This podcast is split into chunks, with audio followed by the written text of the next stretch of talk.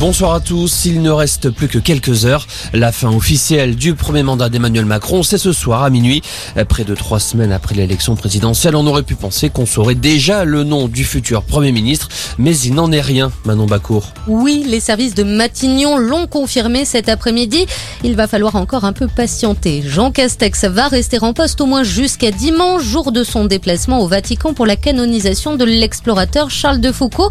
Et en fait, ça n'est qu'à son retour prévu le soir même que devrait intervenir sa démission.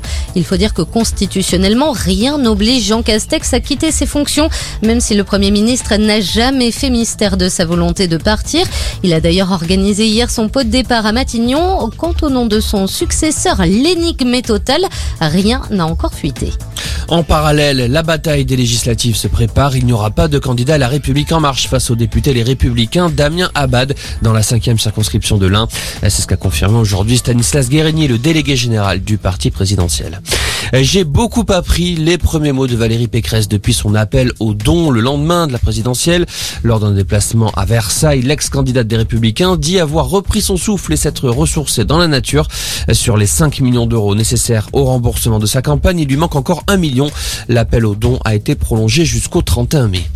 L'Union européenne muscle son aide à l'Ukraine avec une nouvelle aide militaire de 500 millions d'euros pour soutenir le pays face à l'invasion russe. Ce soutien européen depuis le début du conflit agace le ministre russe des Affaires étrangères. Selon Sergei Lavrov, l'UE est devenue agressive et belliqueuse. Et puis les bourses s'affolent après la décision d'Elon Musk de suspendre temporairement le rachat de Twitter. L'action du réseau social a perdu environ 20% de sa valeur après cette déclaration.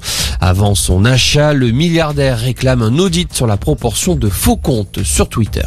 Voilà pour l'info, passez une excellente soirée.